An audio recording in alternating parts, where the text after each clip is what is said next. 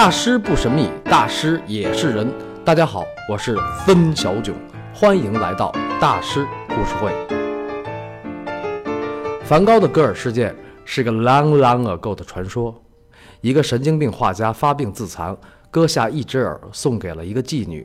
这个事儿最早是出自一八八八年阿尔勒的各家报纸。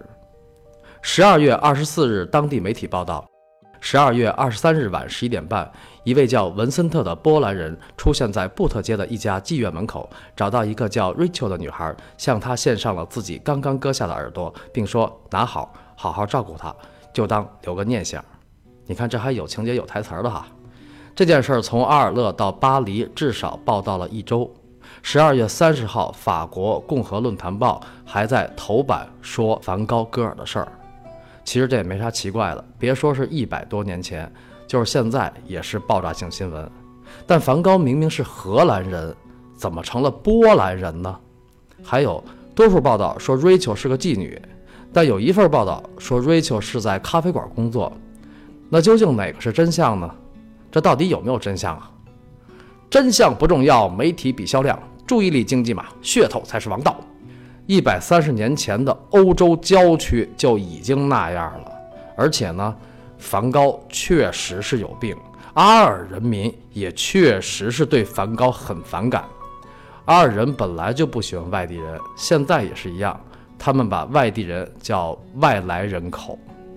所以呢，这个事儿就这么一说，大家就那么一听，热闹一下就过去了。阿尔纸媒是梵高戈尔的最早宣传者，那么到现在大师的那些事儿闹得地球人都知道，这个幕后推手又是谁呢？是美国的传记小说家欧文斯通。欧文斯通在一九三四年出版了一本小说，叫《渴望生活：梵高传》。我目前看到的这个小说的中文版封面是这样介绍的：中学生必读书目，八十一种文字全球发行，感动亿万读者。这个小说描写的梵高的戈尔事件大概情节是这么回事儿：一八八八年十二月二十三号的白天啊，梵高是晚上这个夜里头夜里头戈尔。一八八八年十二月二十三号的白天，梵高和高更在一次不太愉快的交流之后，来到了一个地方，什么地方呢？高更和一个姑娘上楼去了，然后一个叫拉希尔的姑娘在一间咖啡室里坐在梵高的腿上。拉希尔对梵高说：伏热。这伏热是什么意思啊？埋伏的伏，冷热的热。伏热是一个医学名词，也叫热病。二零一一年有一部电影叫《最爱》，是顾长卫导演，章子怡、郭富城主演，是一部关于农村走私卖血导致全村人感染艾滋病的片子，里边管艾滋病就叫热病，那个片子还是非常好的。但是一八八八年的阿尔人管梵高叫伏热啊，包括小孩一见梵高就是伏热伏热，把你那只耳朵也割下来吧。这倒不是说梵高得了艾滋病，阿尔人说的伏热是红胡子的疯子的意思，因为梵高的头发和胡子都是偏红颜色的。这个拉希尔叫梵高伏热是昵称，就是那个疯子神经病。伏热，你不和我一起上楼吗？不。为什么不？我没有无法郎。那你肯把你的耳朵给我吗？好。这就是无法郎跟耳朵的故事。一会儿呢，高更下来了，然后梵高、高更两个人回到了黄房子。晚饭后，高更一个人出门溜达，走着走着，突然发现梵高在跟踪自己，而且手里还拿着一把剃刀。梵高呢，被发现后独自回家，在黄房子里，他看着镜中的自己，忆往昔，此起彼伏，感觉末日已到。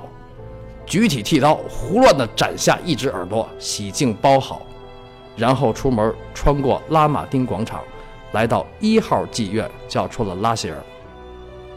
拉希尔一看梵高，是你啊，福热，你要什么？我给你带来一件东西。给我一件礼物吗？对，你真好，福若。小心保存好，那是我的纪念品。是什么呀？拉吉尔把这个纸拆开一看，哇，是个血淋淋的人耳朵，哦的一声就晕了过去。梵高转身回家，上床睡觉。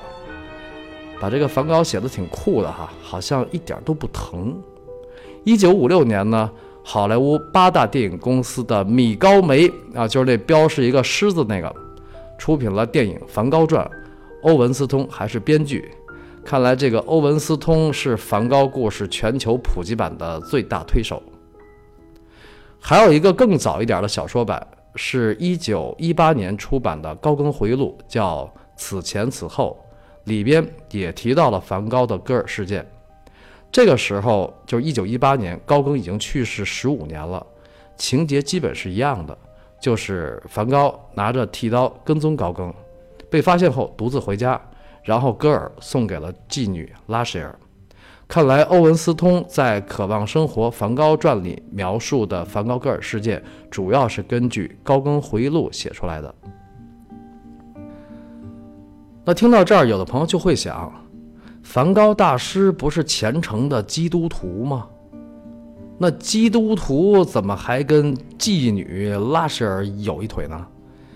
这个就要谈谈十九世纪欧洲男子的一个普遍习惯，就是去红灯区。比如法国大文豪小仲马在二十四岁写了一部小说，为了纪念自己的一段刻骨铭心的凄美爱情。小说里的女一号叫玛格丽特，叫 Margaret， 而这个玛格丽特的原型就是小仲马在二十岁的时候一见钟情的巴黎名妓玛丽·杜普莱西。这部小说闻名世界，多次被改编成歌剧和电影，叫《茶花女》，大家有空可以看一看。小仲马生活在一八二四年到一八九五年。啊，梵高是一八五三年到一八九零年啊，他们虽然不是一代人，但是他们是同一个时代的人，所以呢，我们看待梵高大师的这个行为，要站在历史的角度去看。梵高在给弟弟提奥的信中也明确表达了一个观点，就是食色性也，这个事儿和吃饭睡觉一样重要。我有钱，我已经三个礼拜没有开荤了，这可是大师的原话啊。而且呢，梵高的黄房子离拉马丁广场很近很近，只有九十米。拉马丁广场当时就是红灯区，为什么租在那儿呢？估计是房租便宜。这个红灯区和黄房子在二战时均被炸毁。一百多年来，梵高越来越火，所以就不断的有人对他进行调查研究。二零一二年又有了一个新版本。英国《每日邮报》五月五日报道，德国汉堡大学一位历史学家花了十年时间研究高更，研究高更啊，得出的结论是，梵高的耳朵其实是被高更用剑割掉的，因为高更擅长击剑。大概情节是这样的：两人大吵后，高更拿着行李和击剑离开，梵高就跟了出来。两人边走边吵，走到一家妓院门口时，因为妓女拉舍尔暴吵起来，高更彻底怒了，举剑割下了梵高的右耳垂，梵高就疼得逃了，高更把剑扔进了罗纳河。我们把这个版本叫击剑版，但这里边就出现了问题。一八八八年，法国纸媒报道，梵高是把耳朵给了妓女 Rachel， 而高更和欧文斯通说是给了妓女拉舍尔。那么到底是给了谁？还有，欧文斯通说梵高是割掉了整个耳朵，击剑版说梵高割下了右耳垂，到底是耳朵还是耳垂，左耳还是右耳？哪一版是真相？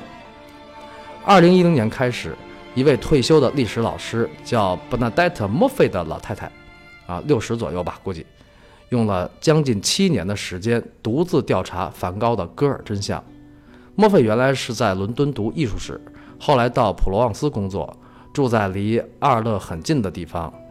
首先，他了解到了十九世纪法国红灯区的一些有意思的事儿，比如当时的阿尔勒妓院老板被叫做汽水经营者，而这个汽水经营者有两个意思，一个是妓院老板，一个是真的卖汽水的人。估计到现在二乐卖汽水的应该只是卖汽水了吧，啊，最多也就是再卖点啤酒啊、冰激凌什么的。那另外呢，十九世纪的法国妓院由国家管理，有营业执照，从业人员都有档案，姓名、年龄、健康状况都记录在案，而且保存至今。当时法国妓女的法定从业年龄是二十一岁，你看这还挺正规哈。那么经营者叫卖汽水的人，那从业者叫什么呢？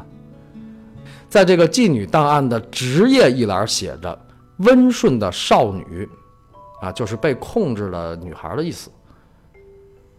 而且呢，他们的名字都很相似啊，珍妮、罗斯、玛格丽特啊 ，Jenny、Rose、Margaret， 这都是艺名。因为怎么说，这个职业也不光彩，也没谁愿意用真名。但是呢，所有的名字里没有高更和欧文斯通提到的那个拉希尔。墨菲还找到了一八八八年十二月二十四日早上戈尔现场的一个警察 Robert 的笔录，梵高是在十二月二十三日的夜里割掉的耳朵。那么这个警察 Robert 说，我记不得这个妓女的名字了，但她工作时的艺名是 Gabby， 也叫加布里埃尔。墨菲在查阅二乐妓院档案的时候发现，一八八八年有一个十九岁的少女曾经用过两个名字 Gabby 和 Rachel， 十九岁不到法定从业年龄，所以这个女孩很可能不是妓女，而是妓院的一名工作人员。因为妓院里只有厨师和保洁人员写的是真名。另外呢，欧文斯通在《渴望生活》梵高传的小说里说的拉希尔其实只有十六岁，所以这个人物拉希尔绝对是杜撰出来的。后来墨菲在二乐附近的村庄见到了 Rachel 的后代，确认了 Rachel 就是 Gabby， 她是妓院的一名清洁工，同时还在拉马丁广场很多家梵高喜欢的店工作，几乎每天都见到梵高，她和梵高很熟，梵高也确实是把耳朵送给了她。那梵高为什么要这么做呢？墨菲在调查中发现，一八八八年一月八日下午三点左右 Gabby 被一只疯狗咬伤，然后马上去了巴黎的巴斯德研究所接受狂犬病治疗。该比的病历上记载着，他在十八天里接受了二十次注射，之后又回到了阿尔勒。梵高是一八八八年二月二十一日来到了阿尔勒，也就是说，在一月份，该比和梵高都在巴黎。梵高在一封信中写道：“可怜的女孩们，就在那个研究所里接受狂犬病的治疗，女孩在治疗的过程中会留下疤痕。”在梵高眼里，这些接受治疗的女孩就像是受伤的天使，而梵高想去帮助她们，他甚至想效法耶稣，牺牲自己来帮助那些可怜的人。这种悲天悯人的情怀，梵高一直都有。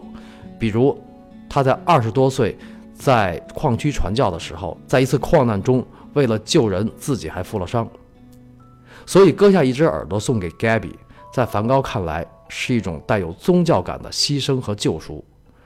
梵高在戈尔事件后一年半去世，而 Gabby 一直活到了八十二岁。也许冥冥之中 Gabby 真的得到了救赎以及梵高的祝福。收耳朵的人找到了，那耳朵的事儿呢？左耳还是右耳？是整个耳朵还是一个耳垂？墨菲带着这些疑问继续寻找线索，最终在美国加州伯克利的班克罗夫特图书馆找到了当时梵高戈尔住院后主治医生菲利克斯·雷伊的签名手稿。当初欧文斯通在写《渴望生活》梵高传的时候拜访过雷伊医生，雷伊为欧文斯通画了一幅梵高戈尔前后的对比图，一只完整的左耳和一个只剩半个耳垂的左耳，完整的左耳上有一条虚线，就是刀口线，图上还写了文字，耳朵沿虚线被割下，只剩半个耳垂，此举也割开了耳后动脉。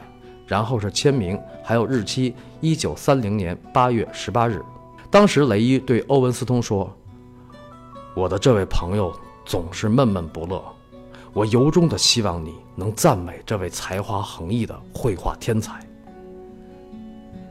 梵高的油画作品中有一幅雷伊肖像，就是他当初为了感谢雷伊的照顾而送给雷伊的。那么首尔人和左耳都得到了确认。最后一个问题，梵高为什么要割耳？在大师故事会第一期巴黎向日葵的起点中，我提到过世界第二大梵高艺术博物馆库伦穆勒美术馆，也叫库勒穆勒博物馆。这座博物馆位于荷兰阿纳姆的霍格费里沃国家公园之中，也叫梵高国家森林公园。墨菲在这座博物馆收藏的一幅梵高的油画作品中找到了答案。这幅作品叫《盛有洋葱的盘子》，是梵高在阿尔勒医院出院后画的第一批作品。画面上有洋葱、烟斗、酒瓶、咖啡壶和一本家用医学手册。这个就是梵高当时的生活状态。好，关键的地方，画面右下角还有一封信。这封信是梵高在一八八八年十二月二十三日早晨收到的提奥的来信，信封上的六十七号邮戳就是当时提奥住址附近的邮局编号。提奥在信中告诉梵高，自己和乔安娜在十二月二十一日订婚了。这个消息让梵高的心里拔凉拔凉的，因为提奥一直是梵高的精神支柱和经济支柱啊，又是画商又寄钱的，这两大支柱啊。现在支柱马上要结婚了，梵高想，提奥还会不会一如既往的支持我？这个没见过面的弟媳妇儿，愿不愿意提奥这么做呢？万一不愿意呢？万一提奥因为养家糊口，也不愿意支持我了呢？是不愿意呢？不愿意呢？还是不愿意呢？大清早的，梵高这边手里拿着提奥的信，这心还悬着呢。那边高更一推门出来，走过来，正式通知梵高：“我要走了。”高更这一走，就意味着梵高梦想的南方画室再也没戏，没有高更当老大，谁也不会来。这一下，弟弟提奥的幸福，导师高更的离开，对于梵高真是意义深远啊，地动山摇啊！这等于是背叛，而且是双重背叛。有道是福双至，祸不单行。梵高想着，我这一番辛苦是为谁忙啊？大师彻底崩溃。高更记录了梵高崩溃时的状态，他提到了哥特式小说里的愤怒的英雄和妓女凶杀案，还有圣经里耶稣的门徒彼得割掉了大祭司仆人的耳朵，耶稣受到了背叛。